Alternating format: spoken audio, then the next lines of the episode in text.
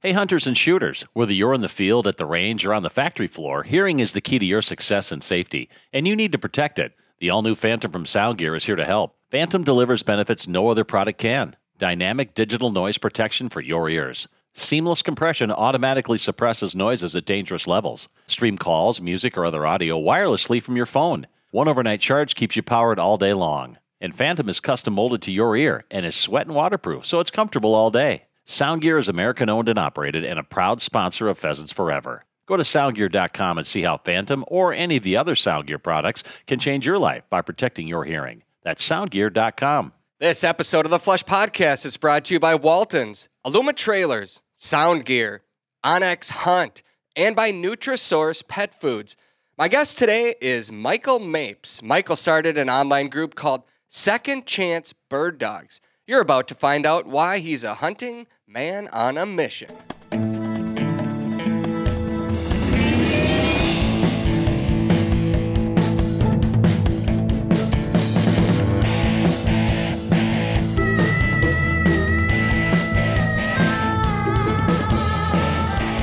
Welcome to another episode of the Flush Podcast. I'm Travis Frank. I'm your host, Brandon Morton. As always, is our producer, Brandon. It's good to be sitting in the podcast room with you again. Here, I want to play something for you. What, what what's that? no, what, what, what, what, what? That was my cell phone from this morning. Oh. I snuck in in the dark and I got a little close. there were Yeah. a lot of birds and they Wow. were they were roosting right above me. And they pitch down and I mean it's like oh gosh, like just chills. It sends chills up your spine when you're sitting there. It's quiet, it's dark, and you just let the world wake up in the woods and um, I had no idea, by the way, that was going to be actual recorded audio from your phone. Like I thought you were just playing me a sound clip. No, that was That my was phone. actually- that was that's- this- that that's was this- awesome. Yeah. That's so, so then, cool. so then these birds pitch down, and you know, I'm I'm not where I wanted to be exactly. I I'm sitting up against this tree, and I put out a hen decoy, and there were twelve birds that came out, seven toms and jakes, and five hens, and I had this hen. She came right up to me, and she's you know a media away, maybe a little bit further, something like you know ten feet, something like that, and she's walking around the decoy, and there's three toms just full strut, just gobbling their heads off at her to get over it. Because in the wild world, a hen is supposed to go to the tom. Sure. You know, so I'm trying to get the birds to come to me, but in the, the real world, it's supposed to go the other way. So then more, you know, and, and she's calling and I'm calling, and then more hens come, and like I said, twelve of them were at one point in front of me. Then these these these toms and jakes from different parts of the woods all united about 80 yards from me, and they just big old brawl, big old brawl. I know I don't know if I've seen that many Toms and Jakes just going at it, and they spur each other. And I mean, That's something else. it is cool to see. The hens were like, "Gosh, these guys are just can't get enough of themselves." They kind of disperse. Everything got all flustered, and they went the wrong direction. Hens went one way, the toms followed, and I was left with nothing, nothing. And I'm like, "This is not how this is going to go." I've only got basically one day to hunt this season. Um, just the way that you know taking other people out. But I had a license, and I'm like, I told my wife last night I'm gonna go get a turkey. Every every time when I tell her I'm gonna go get a turkey, I'm like, I I, I kind of want to make sure that You I have do it to. because she thinks like, wow, my guy, you know, he he says he's gonna do something and he doesn't. He's putting his mind. He yeah, puts his yes. So then I I'm like, all right, I know where the I know where you're gonna go. So I go in the woods and I sneak around and I'm like, I'm gonna cut you off. I know where they're gonna go. so I'm on my way and all of a sudden, I'm like, oh, busted. Two toms stared at me and they went the other way and I was like, dang it. And I'm like, but uh, there's there's at least five more. yeah. Yeah. So I'm like, oh, they go whatever. I'm I I sneak around. You know, they light up in the middle of the woods. I'm like, here it comes. Yes. so I ended up calling two two of them. They came running right in, and I carry this thing. It's a fan. It sometimes you know people will use a decoy. It's sit in front, but I actually just have an old fan. Oh, like a off of- hand fan. It's kind of like a hand fan, but it's off of one of the turkeys that I shot a couple Oh, okay. years ago, and I carry that with. And if you stick that up in front of you, them those those uh, birds will see it, and they're like, "Uh, uh nope," and they will run you over. So I had two birds come in, boom, pull the trigger. Sent my wife a picture. Said, "Bird down." She goes. He says he's gonna go get a bird, and he gets a bird. She's like, "I'm so proud of you, honey." so I'm feeling pretty good this morning, buddy. well, congratulations. Thank you, thank you. Now I can move on with the rest of my season. I've got four birds in our family. So my son got his on opening day. My nephew got one. My dad got one, and now I've got one. What do you do? Do you do you save them? Like, uh, how do you? What do you do with that many turkeys? I mean, Eat them. I mean, just, yeah, food shortage, man. I'm I'm providing for my family. I don't know, but I I uh, variety of things. But obviously, um, my kids just love jerky. Uh, they made Weston. He shot his bird last year, and he's and I asked him, you know, because like I've talked about on the show so many times, it's the whole experience, you know, Yeah. the eating part of it too. So I say, well, how do you want to eat it? And last year he said I want jerky. So this year again, same thing. He's like, oh, let's fire up the smoker, Dad. So jerky for that. Um, you know, I've got some more, but we had jerky pot pie wow. the other night. Turkey pot. turkey, Turkey pot pot pie. pie. Yeah, turkey, yeah, yeah, yeah. my wife has a killer pot pie recipe. She does it with pheasants all the time. But she's like, "Can we do it with turkey?" I was like, "Why not?" Yeah, yeah, I don't see why I couldn't. Hammered it. Anyway, Is it something you say for like Thanksgiving, or do you? I mean, nothing lasts that long in my house. I, okay, I, didn't, I figured not. it You have won't the, all it- the kids. Yeah, it won't make it till next week, most likely. We'll see. We'll see. But anyway, so I'm a little tired. I got up at 4 a.m. this morning. You know, late season birds, you got to sneak in early. Um, couple days left if you still want to get out there. I mean, I'm for There's, it. there's six more waiting. We recorded plenty of episodes know. ahead. I might have time. Yeah, exactly. All right. Well, I'm excited about today's show for several reasons. I, I'm looking forward to talking with our guests. But beforehand, Brandon, it's been a while since we've had any of our listeners' stories on the air. There was a while back where we named a segment Retrieving Memories, and it was about special bird dogs, and people would send us their stories. And I've still got a couple left, and if people want, if anyone's listening right now and you want to send us your story about your dogs, we uh, we'll we'll try to get better at sharing them. But I th- I feel like Arlen DeBrecker uh, gave us a good story to lead us into today's podcast, and he titled it "The Best Dog Ever." The best dog ever goes back to Thanksgiving of 1988. Dad got on the phone a few days before and said to bring the shotgun for Thanksgiving and we'd go pheasant hunting. I thought that was strange because pheasants around Marshall, Minnesota had all but disappeared. I hadn't hunted in 10 years, almost to the day. And although I had joined pheasants forever, I didn't see myself pheasant hunting in Minnesota or maybe anywhere again. Friday morning, I loaded our guns in the van and we headed east from his farm. The ditches were mostly full of snow and the fields were black. Nothing that I would think would hold any pheasants anywhere on the horizon. I didn't say anything as Dad knows the area and the possibility of pheasants as well as any professional guide. After almost two hours of driving back roads and seeing very little habitat, we approached Milroy. I got brave enough to ask what we were up to, and Dad said that there was a guy in Milroy he wanted to see. It turns out the guy was the manager of a produce section at a local grocery store, and he had some dogs he wanted to give a good home. They were English setters, the same as my high school hunting dog. Dad said, It's time you had a dog. The dogs were eight or nine weeks old, the last two of the litter. One was chestnut and white. She went to the neighbors, and the other was black and white. They were ours if we promised to give them a good home and reduce his food bill. As is typical, I found out later, with young setters, they both got sick in the van shortly after we left. This cut short our hunt, and we went home to clean things up. He was named Chip because he looked like chocolate chip ice cream, and he was my new buddy. Dad knew it would be the drive to get me back into hunting. Fast forward a few years, and Chip is becoming a decent bird dog. It was Thanksgiving weekend again. Dad, Chip, and I were out to see if we could find a few birds. Dad couldn't walk with us anymore because of heart issues, but he still loved to drive the back roads and knew the likely spots to find birds. I had harvested a few birds with Chip, but Dad didn't get to see because he would be back in the van. This morning I had a few inches we had a few inches of fresh snow, and I was surprised to see Dad driving a rather direct route. He never let me drive when we were hunting out of town.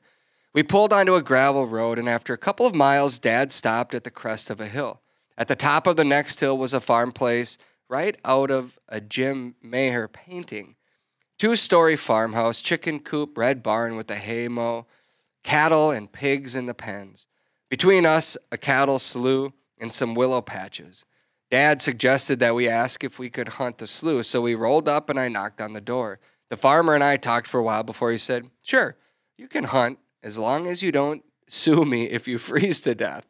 We drove back to the top of the previous hill so I could take Chip into the wind. Dad stayed in the van at the top of the hill so he could watch while Chip and I went in to bust the cattails. About halfway through, Chip locked up, tail straight out.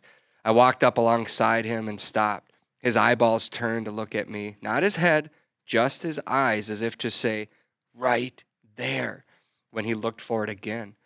I took two more steps and a rooster burst through the snow and headed south with the wind. I turned and dropped him with a load of sixes, almost in my tracks. Chip was not a retriever. Only twice in his life did he retrieve a bird for me. He found the bird, he saw that it was dead, and that was and that I was putting it in my vest.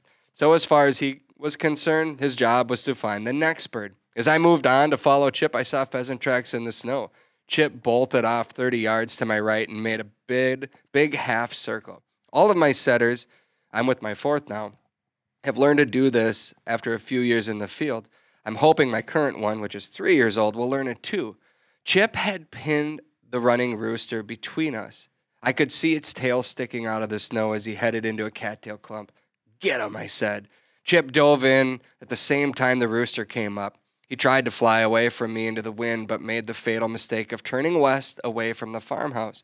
His colors and cackle etched in my memory.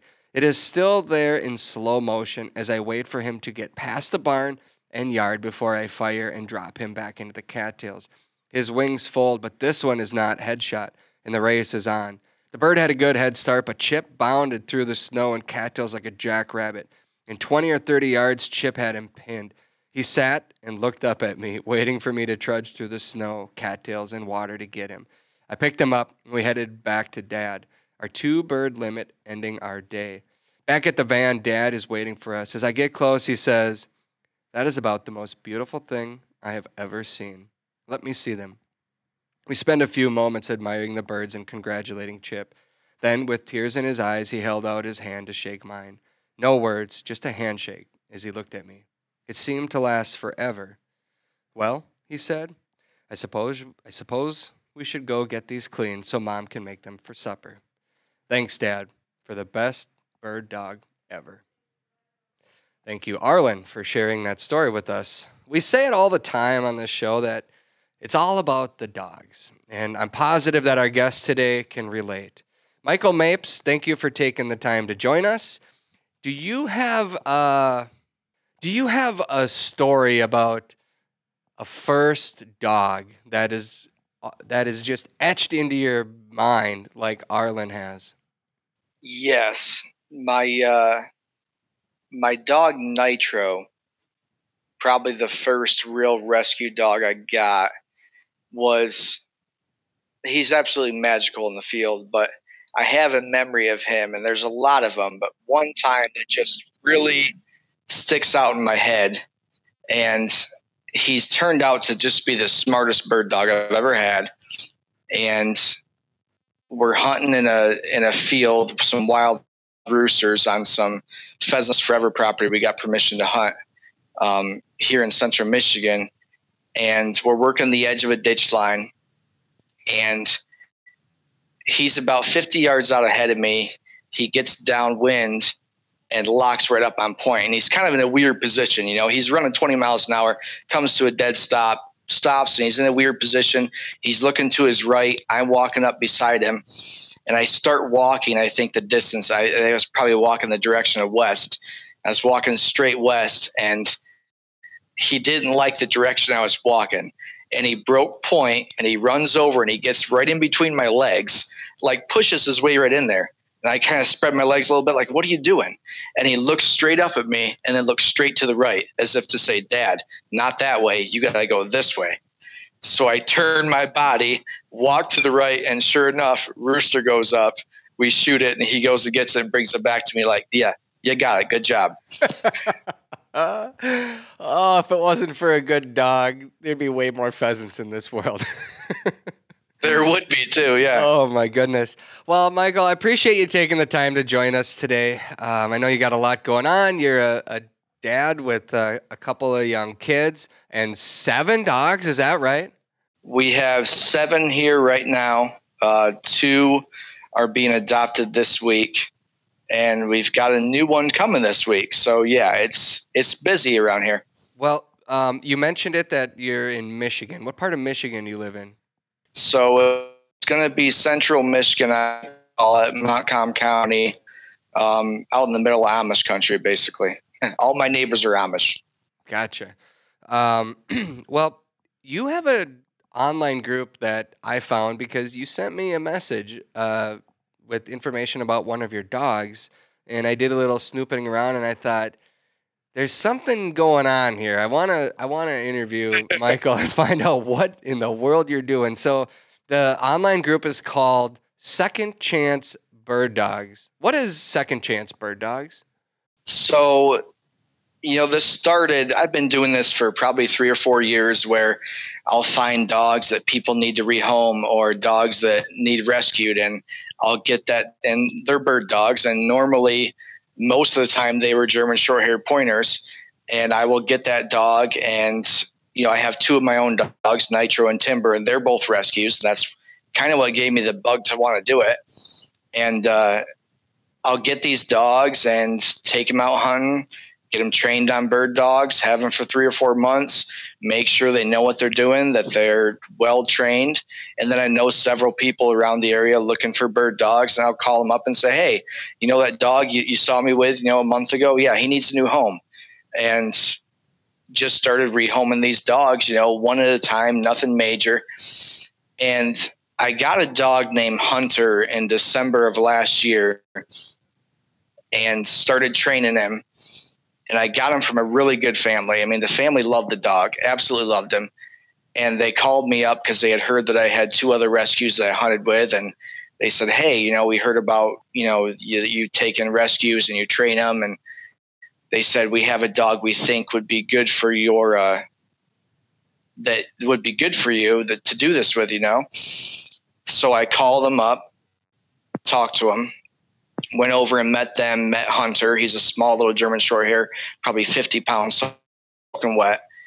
And he had just this look on his face that they all have, all the hyper ones that just want to go, they just want to go pheasant hunt, you know?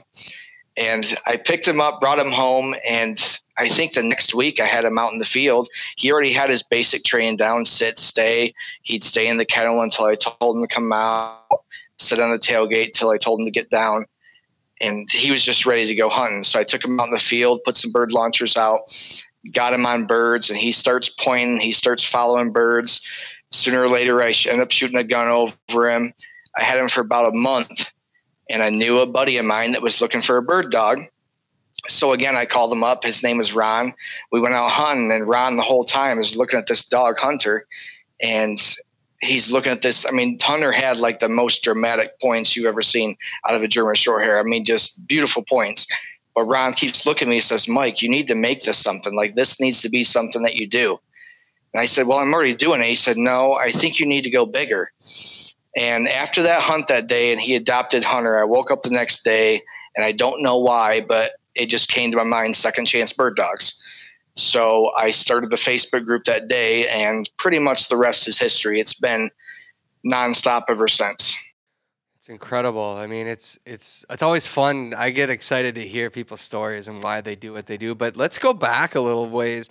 Why did you go with a rescue dog for you for Nitro, your first dog, instead of you know re, you know we've talked with several trainers lately, and we've really dug into puppies and breeds and genetics and all that kind of stuff.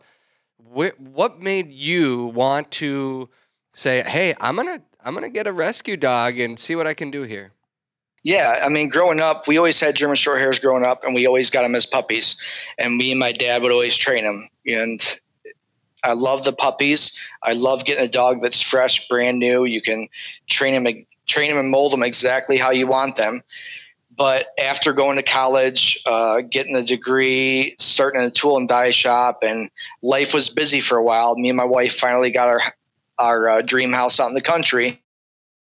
And I told her the first thing I want to do is get a bird dog and you know just moving to the country and finances and stuff and she's like ah, i really don't think we can swing a puppy right now puppies are 15 1600 dollars for a good puppy i don't think i can swing that i said yeah well i'm just going to look for something see if i can find either a started dog or a rescue and that's basically why i did it and i was scrolling on facebook one day and someone had nitro on there he didn't get along with his other siblings they had two other german short hairs he didn't get along with them and I thought, you know, I can give this dog a good home. He was two years old at the time. I can give him a good home and I can train him to bird hunt.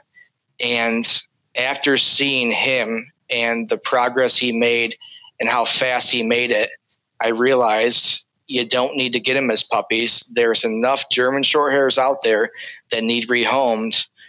I can just keep doing this. You know, if I when I went for my second dog, I went and then looked for another rescue, and that's when I found Timber and it kind of solidified the idea of you know there's so many puppies out there but there's also so many rescues out there full of these dogs bird dogs all over the country that need homes what if we take these dogs teach them to hunt put them in homes where they're going to be hunted and used for what they're made they're what they're bred for you know mm-hmm.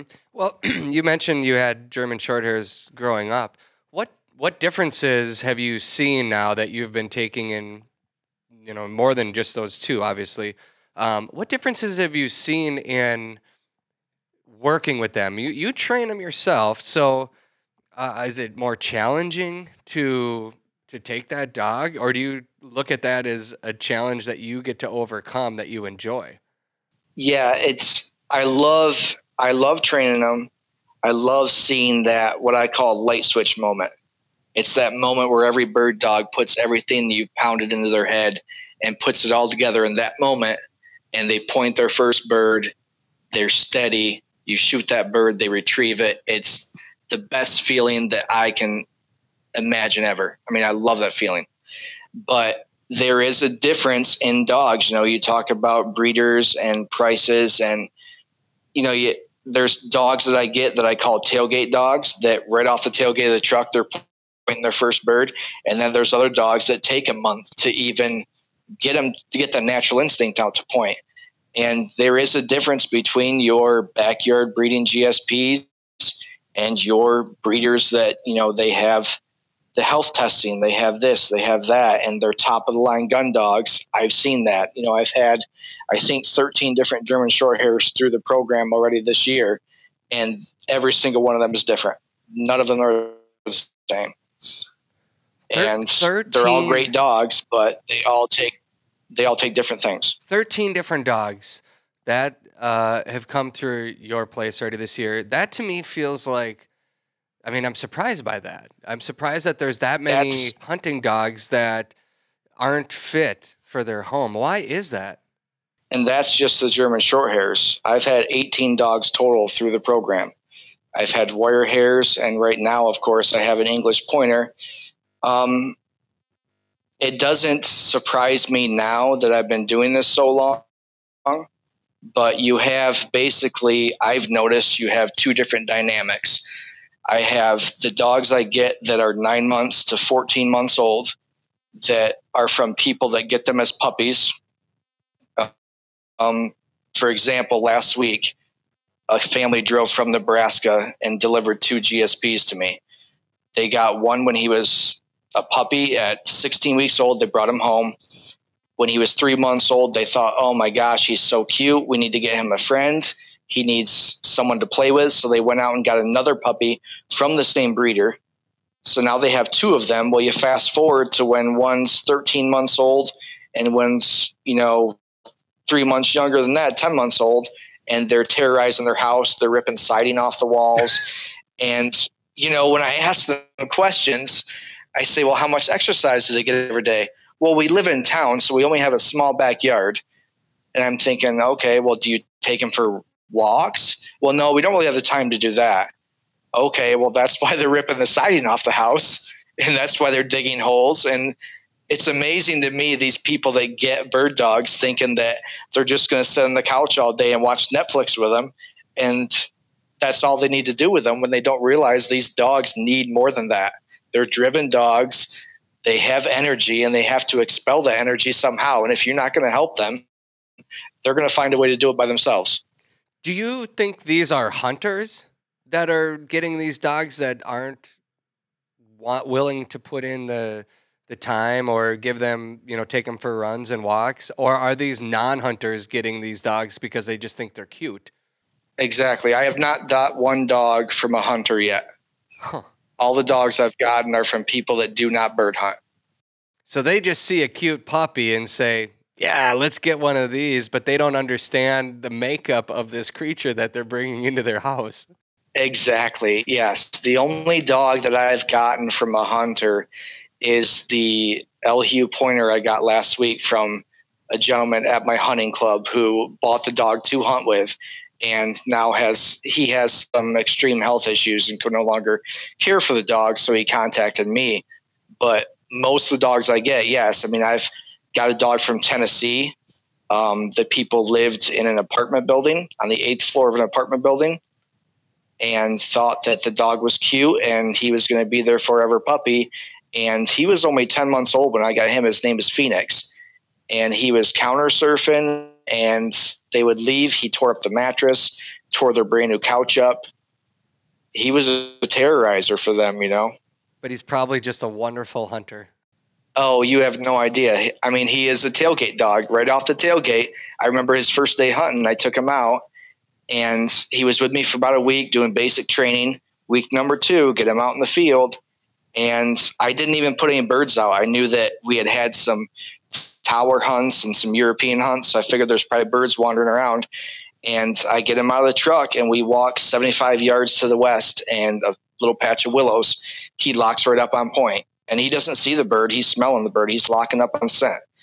So he's scent pointing a bird already off the tailgate of the truck at 10 months old after never seeing a bird before in his life. Waltons, what can I say? They are the ultimate online store for everything you need to prepare and cook your meat. From wild game to pork and beef, they've got you covered. Their tagline is everything but the meat for a reason. A few weeks ago, they launched a new website to make your online shopping experience even easier. Waltons.com has over 5,000 items on their site in stock and ready to ship the same day. I went to their site the other day to purchase jerky seasoning for my son's big old gobbler. I found the seasoning I wanted, plus barbecue sauce, a new thermometer, steak seasonings, gloves, and a handful of other items. There's so much to choose from, it's just incredible. From grinders, mixers, stuffers, slicers, smokers, vacuum sealers, seasonings, and so much more. They also host their own podcast called Meatgistics and host live stream videos and chats to help you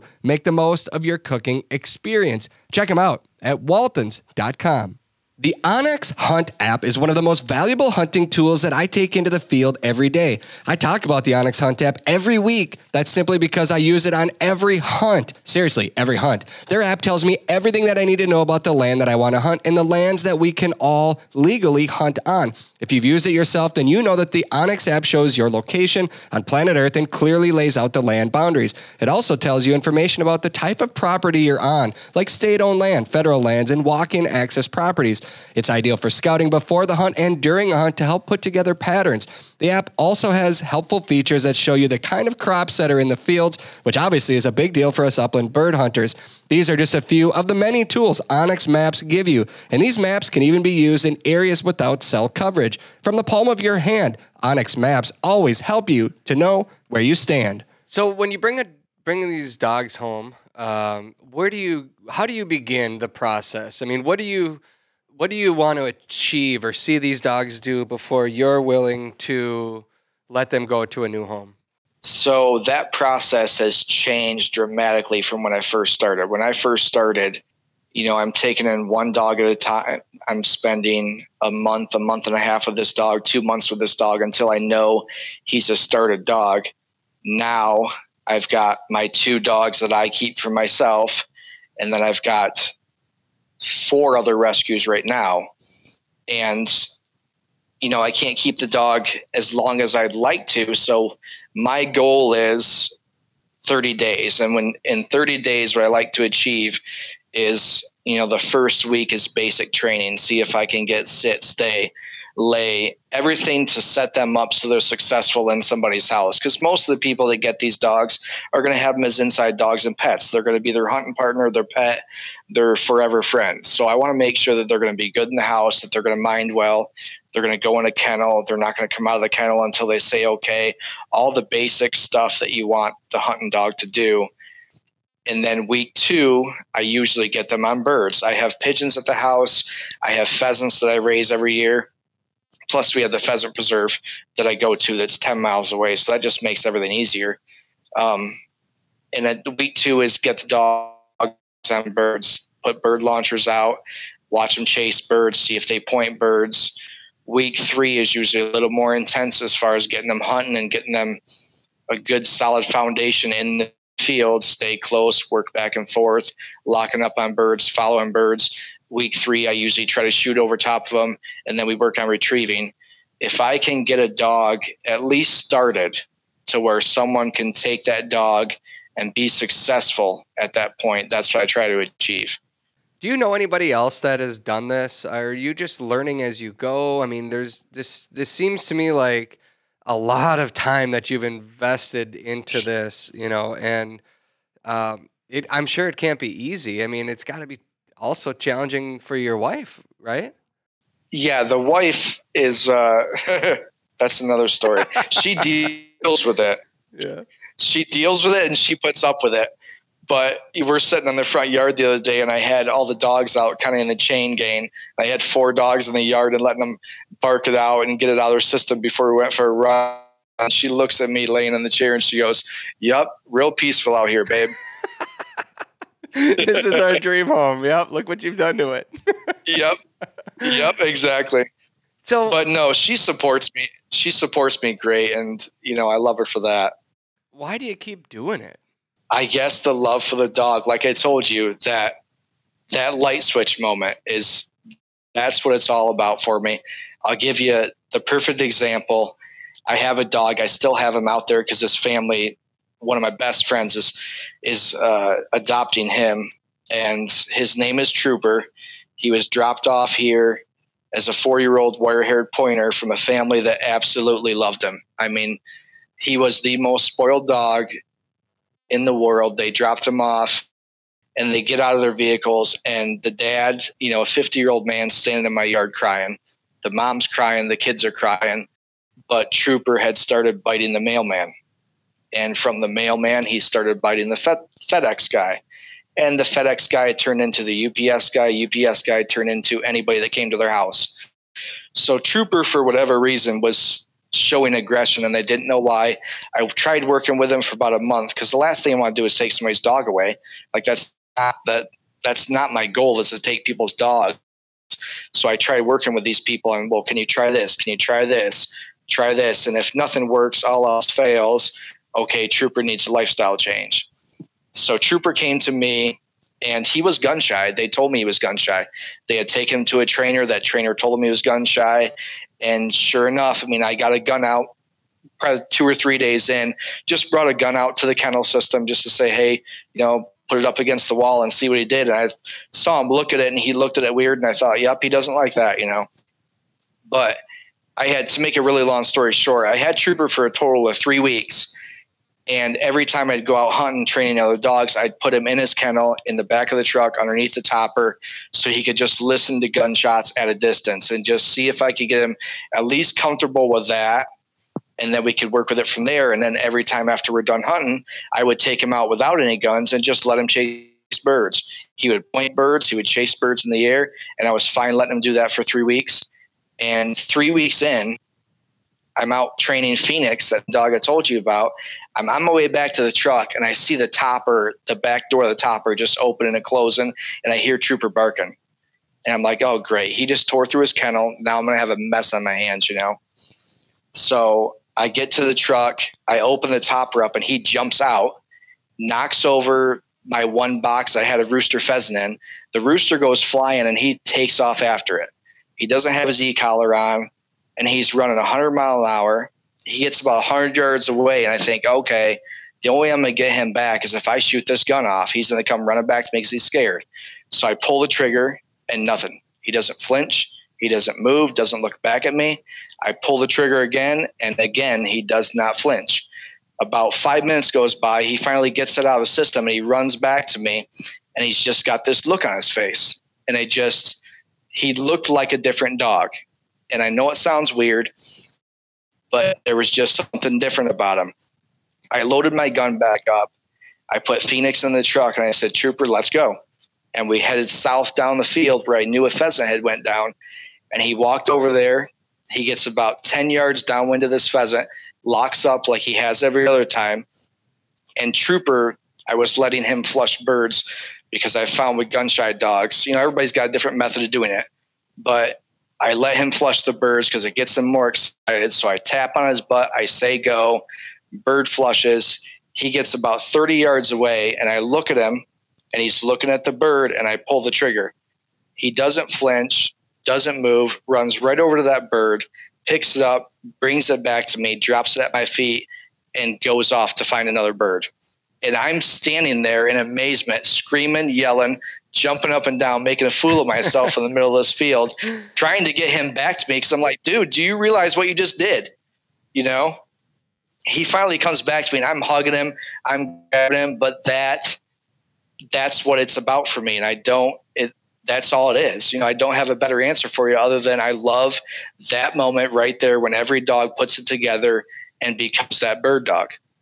Wow, that's an amazing story. So then do you call the owners back up and say, you know, I, I don't know if I fixed your dog, but I might have fixed your dog? the owners had been in contact with me the whole time. Most of the owners still stay in contact with me, other than there's a select few dogs that have just kind of been dumped on me for whatever reasons. But these owners had stayed in contact with me, and it's actually on on the Facebook page. You got to scroll down quite a ways, but they actually went back out and went hunting with Trooper and Trooper's new owner. So they didn't want to bring Trooper back because they didn't want to get back into that same.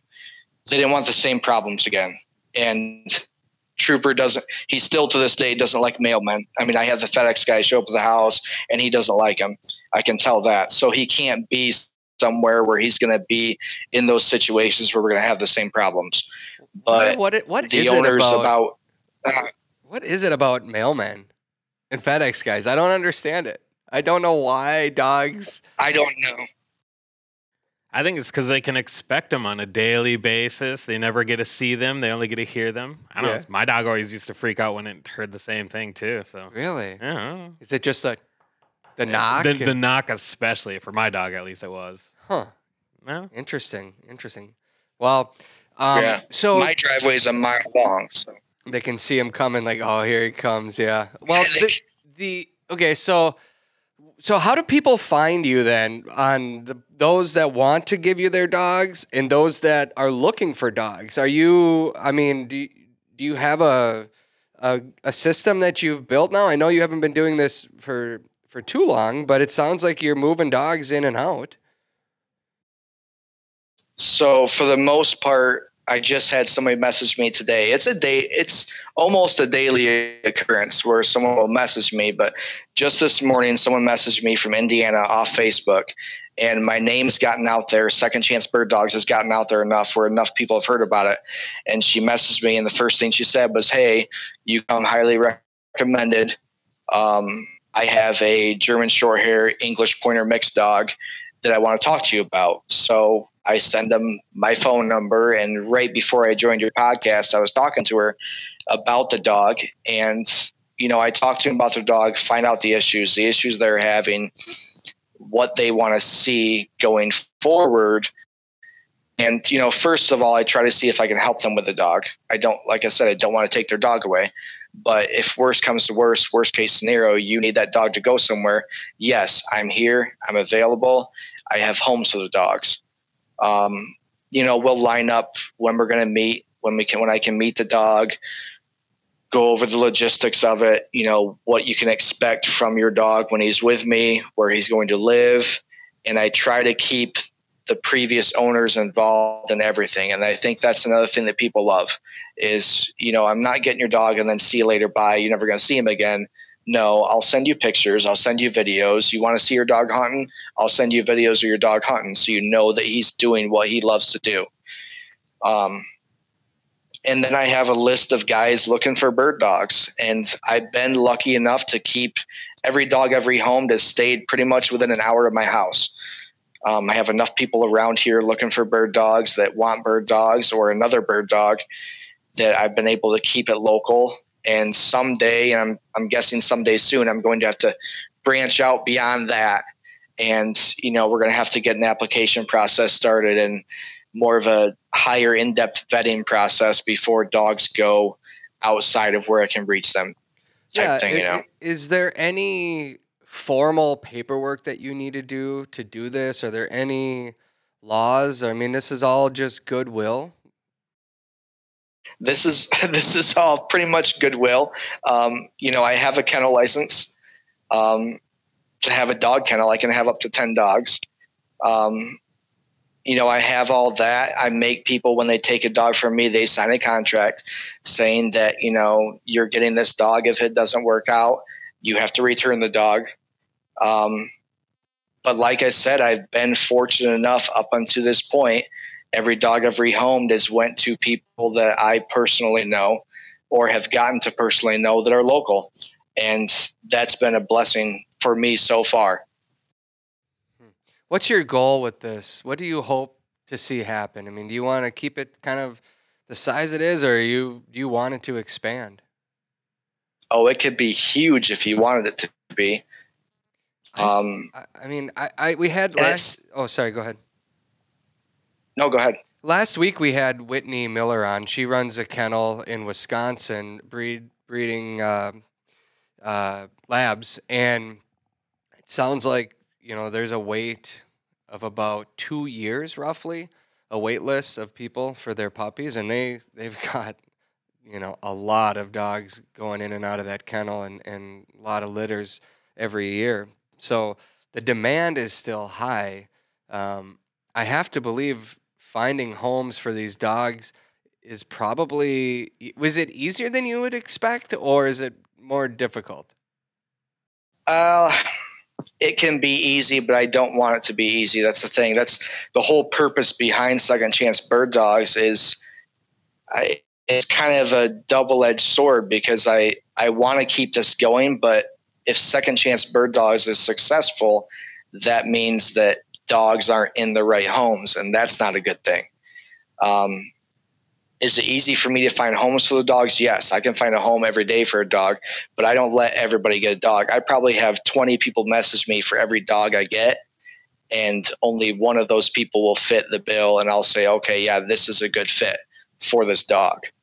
Um, I had an older gentleman call me last week about a dog I have right now, and I straight up told him, I said, listen, I said, this dog is a 14 month old German short hair. He's hyper. He's very high strung. And I said, I don't think he's a good fit for you. And he said, Well, I have a fence, a six foot fence. We live in town, but he'll get plenty of exercise. I told him, This dog jumps a six foot fence. This dog has a roof and a floor on his kennel because he'll dig out of it and he'll climb over it. And he goes, Oh, he will? I said, Yes, he does. So it's situations like that. I turn people down every day um, and try to find a good fit for these dogs so that we're not constantly moving these dogs from home to home to home. Um, what breeds do you take in? Mainly German short hair pointers, but any bird dog. I've got, I've had three labs come through here, three Labrador retrievers um, before, but German short hair pointers and wire hairs are the main breeds I get. Um, Ace is my first English pointer I've had. Nutrisource Pet Foods just launched a new product that can give our active hunting dogs a big boost when they need it most. It's called Kombucha. Nutrisource Kombucha, inspired, of course, by kombucha, is a savory, meaty bone broth topper that's packed with activated postbiotics from a fermentation product that thrives in the gut to promote a healthy gut ecosystem for digestion support. That's a mouthful. But what it means for us bird dog owners is that we now have a healthy topper to pour over our dog's food if they're ever stressed or won't eat while on a long hunting trip. Kombucha is offered in three flavors turkey, beef, and chicken and comes in a 12 ounce pouch. Nutrisource high performance dog foods provide exceptional healthy nutrition for active dogs of every breed, just like my dog Daisy. Now they have a topper that gives our four legged hunters another edge when they need it the most. Check out their full lineup of dog foods at NutrisourcePetFoods.com. Aluma Trailers They've got you covered. Their trailers are built by a hardworking team in Bancroft, Iowa. They have models for nearly any and every hauling need, from ATV and UTV trailers to utility, snowmobile, motorcycle, car trailers, and even fully enclosed trailers like mine. Trust me when I say Aluma trailers tow gear like a dream, and they are 100% maintenance free. Plus, they come with an industry best five year warranty. Visit alumaklm.com to find a trailer that fits your needs. For everything that gets you outdoors, Aluma Trailers will help you get there. I, I can't imagine this is, uh, I, I, I think financially, this has to take a little bit of a toll, right? I mean, you've got to feed the dogs, you've got to make sure your kennel is suitable for them. What is it can I ask, you know, what does it cost to be able to operate something like this? And do you offset that then when you send people, you send a puppy or a dog home? Do they have to pay for that to help offset your costs? Right. So when I first started this, you know, I had the two kennels for my dogs, and I have a 32 by 48 pole barn, and it's heated in the winter. And I had both of my dogs' kennels out there, five by five kennel with a 10 by 15 outside run. They were comfortable. Like I said, it's heated. They have room to run, then they get exercise every day. As I've grown second chance bird dogs, I now have seven kennels out there with seven 10 by 15 runs. Um, yeah, it's not cheap. I've gotten fortunate with Facebook Marketplace. Um, I have a good friend that runs a professional dog kennel where she houses dogs for people when they're on vacation. I've gotten a lot of kennels from her. Um, and dog food, yeah, it's not cheap. So what I try to do is, you know, get a dog and everything that I have into that dog, price it out as far as training, kennels, so on and so forth. And when they rehome the dog, I try to at least break even with that. I haven't made any money yet, and that's not my goal. My goal isn't to make money. Um, but I'm doing okay in surviving the way we are um, with what we're doing. Is it sustainable then? Oh yeah, yeah, it is. I mean, it's. I have to give a little. You know, it's it. It does cost money, and it does cost me in the end. But it's sustainable. It's doable. Um, I could make it a 501c if I wanted to, and we're thinking about that. Not sure I want to go that route as far as taking donations and stuff like that. But you know, I make T-shirts. I sell T-shirts on the Facebook site. I'll make hats that say "Second Chance Bird Dogs." Sell them whenever I'm in a pinch, or I'm like, you know what, we kind of need to offset some cost here. Sell some T-shirts, sell some hats. Um, do things like that to uh, help offset the cost. Gotcha. Well, I have to imagine if you if you um, you know you have a demand for these dogs and there's a cost associated with what you're doing to to get them ready for their next home that the buyers might be willing to help you out a little bit there and say, you know, this would be uh, you know, bump up your your price on sending them away. I, am I wrong in thinking that? No, you're right. Yeah, I've had several people that you know I've I had a fully trained dog go away probably a month and a half ago, um, and he was I mean he was a good bird dog. I would have kept him for myself. He could hunt with anybody anywhere. He was point and retrieving, a very good dog, and when I told the guy, I said, well, $600 breaks me even. That pays for food, kennels. And I had this dog for about a month and a half. And he just kind of laughed at me. He says, you need more than 600. And I said, no, I've done the math. That's that'll break me even with him. And he says, well, you, you don't need it, but you're getting more than 600, you hmm. know? And he gave me a little on top of that, you know, as far as the donation goes, because he knew he'd had bird dogs before and he's looking at the dog and he hunted with the dog with me that day. And he said, this dog's worth a heck of a lot more than $600, Mike. And I said, yeah, I know. Wow. Wow. Um, so do you have any, uh, any last thoughts or anything you want our listeners to know about what you're doing there? Uh, if they have dogs, they know of dogs that need a new home, should they reach out to you? Do you have any dogs right now that are looking to go? I think you said Ace is still looking, or do you have somebody for Ace? And do you have uh, other dogs that are ready to go to a new home right now? So I have one dog right now, Louis. He's a wire hair. He is. I have several people interested. I don't know if I really have a solid home for him yet. Dexter, he has a home. Trooper, he has a home. Ace, the the English pointer, my son keeps calling him his dog. And my son keeps going out to the kennel every day and he'll feed him, he'll water him, he gives him treats. So I don't know if Ace is really going to make it out of second chance bird dogs.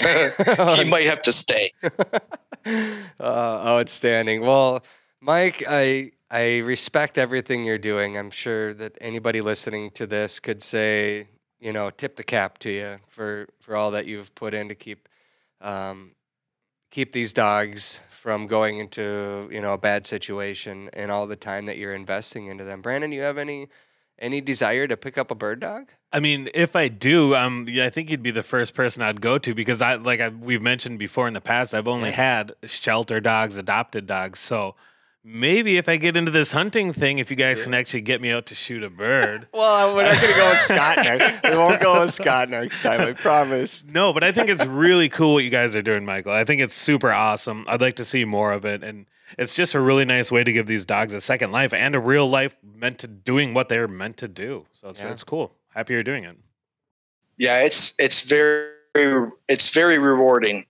I'll tell you that. I mean, watching these dogs come from, you know, dogs that were just I don't want to say lost dogs, but you know by looking at them that they have more to give and they just they're they don't know what they're meant to do and taking them out hunting and showing them that showing them hey this is what you're bred for and them and them enjoying it as much as you and then getting other people involved in it too. You know at my haymarsh hunt club here in morley michigan every, everybody there pretty much knows what I do. And every time I show up, they're walking out to my truck to look in the back of the truck and, hey, what new dog you got today? You know, it's, I love getting people involved in it and seeing people get involved in it.